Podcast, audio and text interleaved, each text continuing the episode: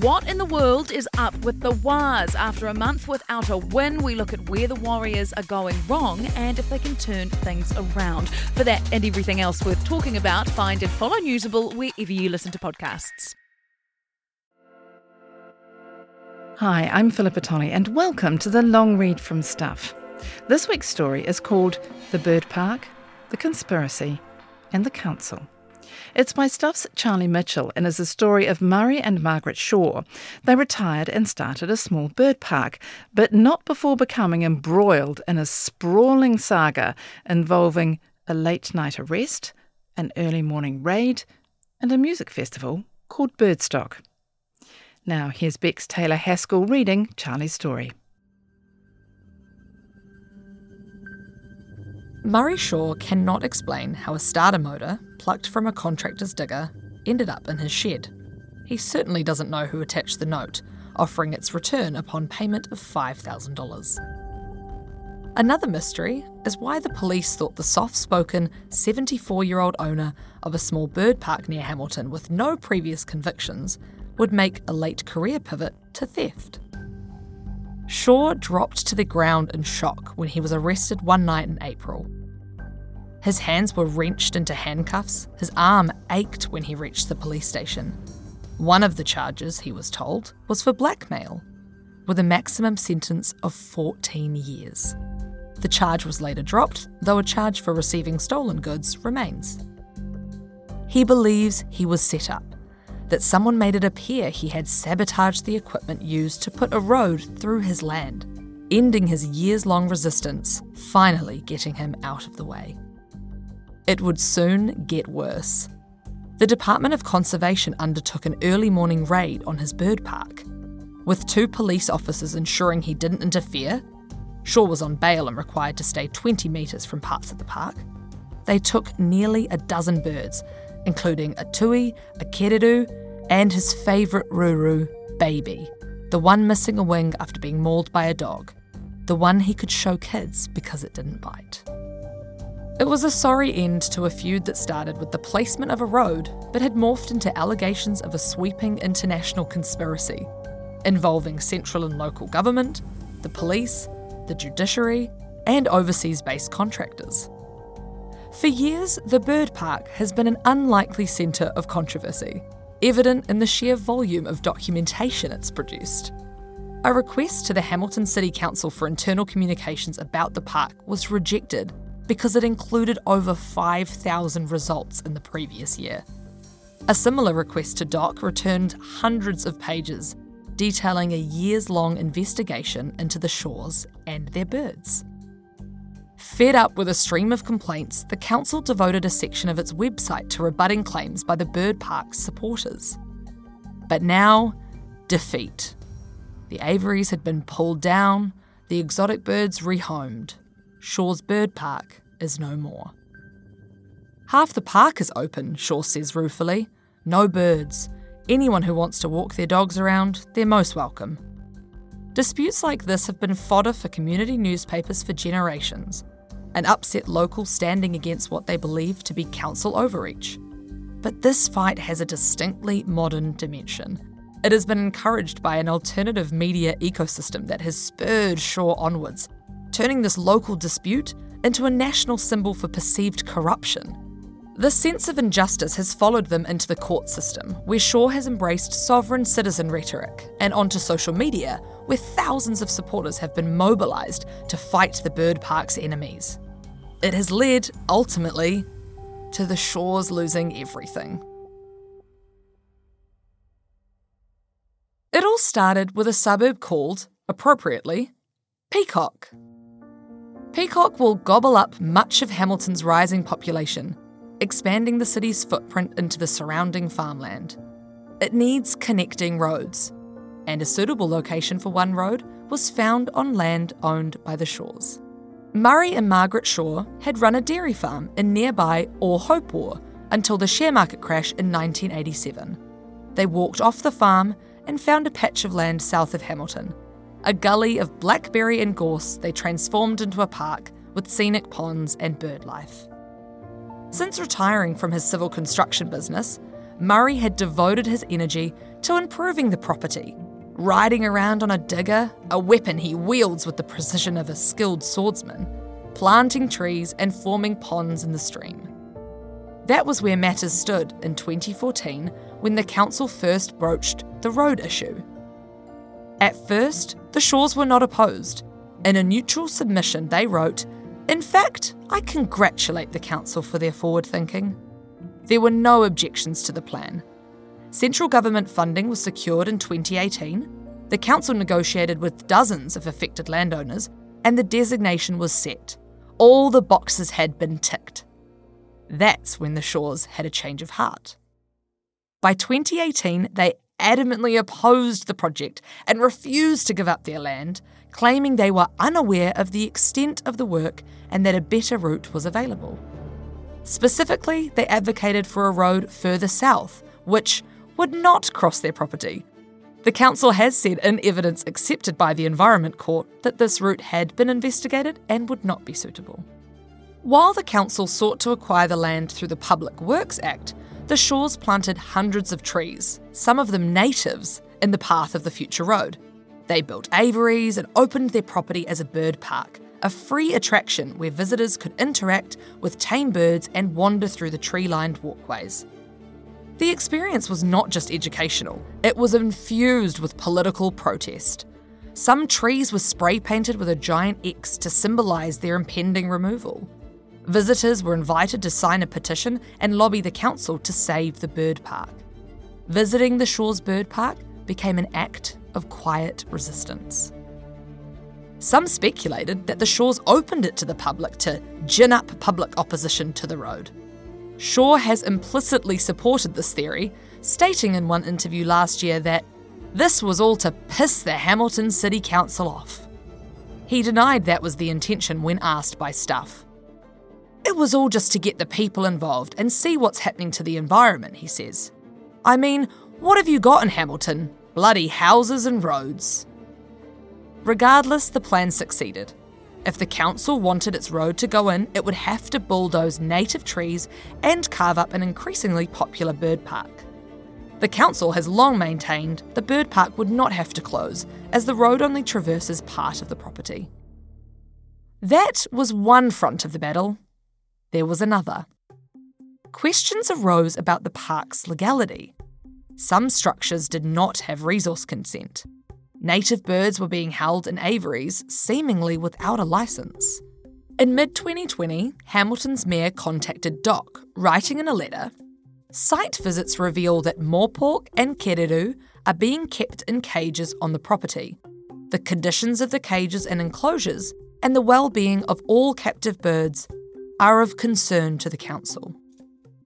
Doc went to the park and found numerous native birds six ruru, four kereru, two tui, and two white faced herons. Because the couple didn't have a license, Shaw was given an application to fill out, starting a convoluted process that would end with an early morning raid nearly three years later. At the same time, the standoff with the council over the road was escalating. The council had negotiated with more than 30 other landowners, leaving only the Shaws, who had expressed interest in selling the entire property to the council. It quickly fell apart. The council valued the land at $335,000. The Shaws claimed it was worth 4.7 million, but would not provide a valuation report to back that up. Just as the council thought it was finding common ground, the Shaws appeared on the current affairs program 7 Sharp. Shaw told the interviewer they would not give up the land for any reason and implied he would block council staff from visiting the surrounding properties.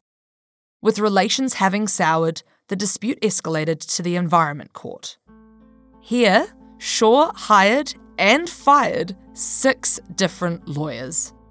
In a letter to the court, Shaw suggested his lawyers were conspiring with the council's lawyers. Without lawyers, he was represented by someone affiliated with the Maniapoto tribal government, a local sovereign citizen group which claims independence under He Whakaputanga. The group had, coincidentally, been conducting a sit in protest near the Shaw's property over an unrelated land dispute. They joined forces.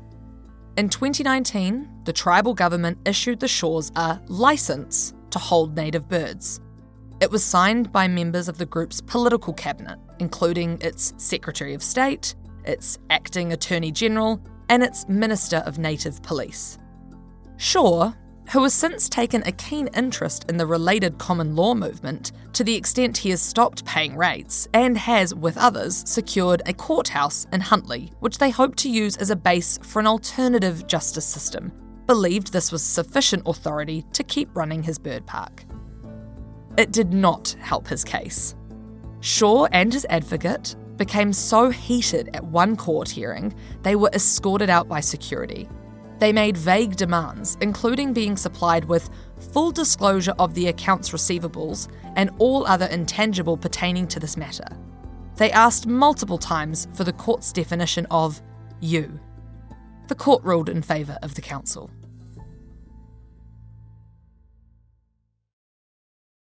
Today on Newsable, are the Waz in trouble? What the Warriors need to do to get back on track after a month without any wins. Plus, the story of the Canterbury cocaine cartel and introducing the most boring man in the world. Could he be the cure to sleeplessness? For everything that's worth talking about, find and follow Newsable wherever you get your podcasts. It got worse. Shaw trespassed Hamilton City Council staff and contractors and took pride in his ability to frustrate his enemies' plans, usually with schemes involving his digger. He and his supporters have blocked access to the road site many, many times over recent years, the council says. Andrew Parsons, the council's general manager of infrastructure and assets, says this has included refusal to allow visits for valuation and geotechnical purposes, blocking of access by parking machinery on paths, digging of trenches to prevent access, interference with equipment and fencing, trespass onto adjoining sites, and threats to staff and contractors. Shaw says the digger has been impounded after he buried it in the path of the road. After nearly a year, Shaw had still not filled out an application for a license to hold native birds. The reason was simple he didn't want to. It was really an educational thing for kids to come here and hold native birds, he says. But Doc didn't want that, because they've got no bloody control of it, that's why.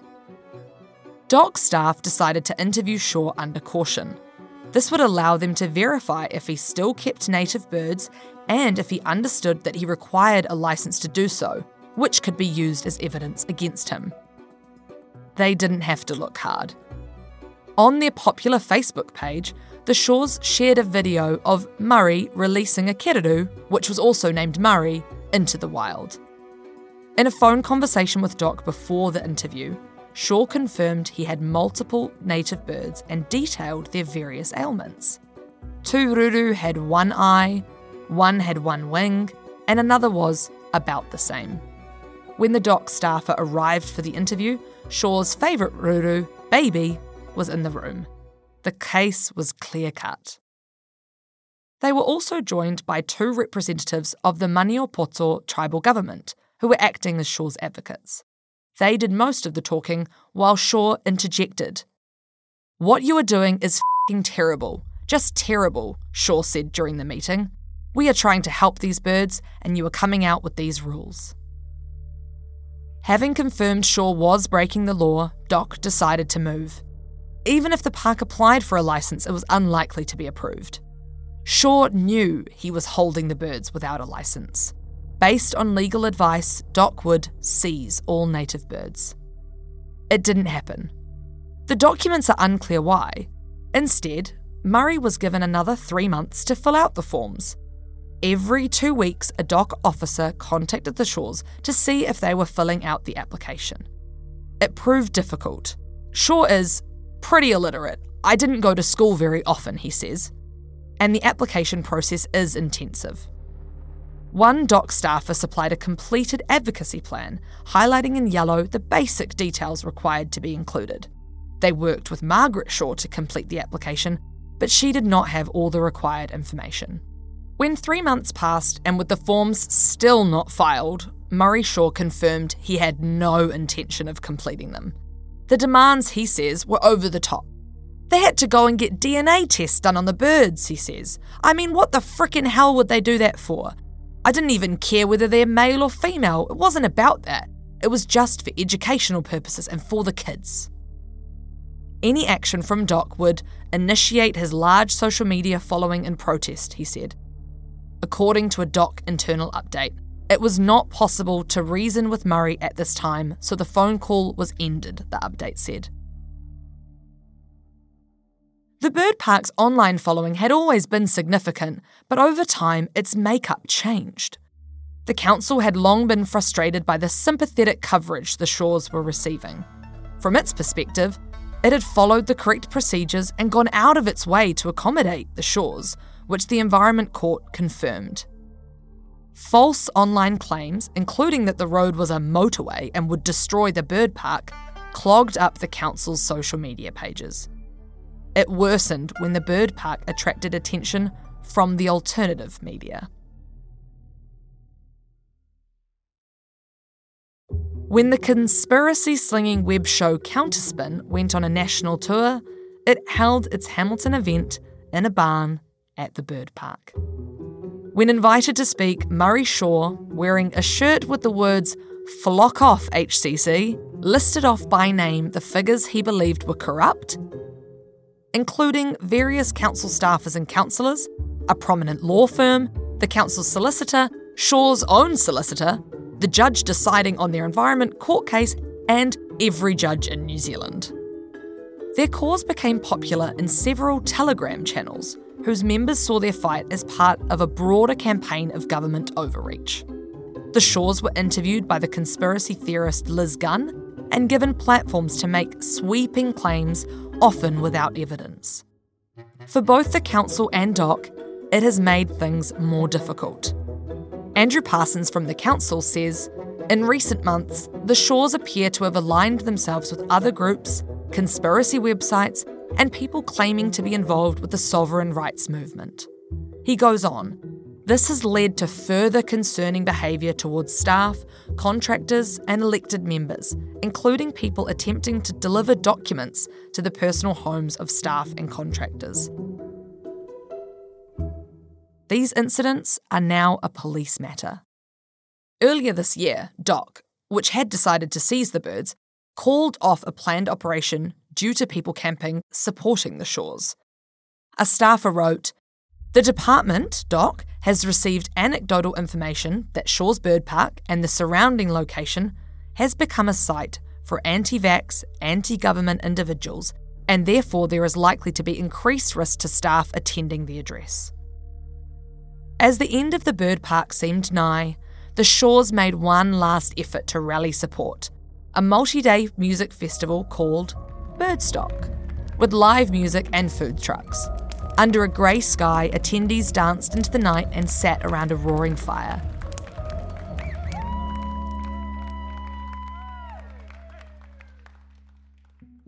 Days later, Doc took the birds in what Shaw describes as a dawn raid. As it happened, a call went out on Telegram to rally supporters to the site, but few came. 11 birds were seized. In the days afterward, one tui and one kereru were euthanised after an assessment by an independent veterinarian that they were injured and suffering. A further five have since been euthanised. DOC's National Compliance Manager, John Wallwork, said vet advice was these birds were in very poor health, with injuries and conditions which meant they could not be properly rehabilitated or released back into the wild. Shaw was issued with three infringement notices, totaling $2,400. With the bird park no more, Shaw is reflecting on his next steps. Much of the past support has since dried up. The tribal government is no longer fighting with him. Many online supporters have moved on. Shaw has refused compensation from the council for the land meaning it will go to an independent land valuation tribunal. He is fighting the receiving stolen goods charge and maintains his innocence. The Shaws have moved out. It is too painful to watch the road go in. We can't sit there and watch all this bloody happening in front of our eyes, Murray Shaw says. In another week or two, I'll never come back into this place again.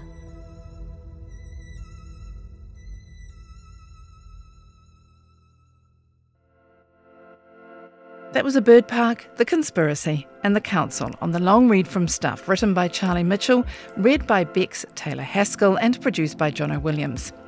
This episode was edited by John Ropiha. If you listen via our website, you can hear this story and more like it on the Long Read podcast, available on all the usual platforms. If you liked what you heard, please do give us a five star rating and a review. It really helps other listeners find us. Thanks for listening. Ka kite anō. This pod took time and resources to produce. Please support our mahi and visit stuff.co.nz slash support.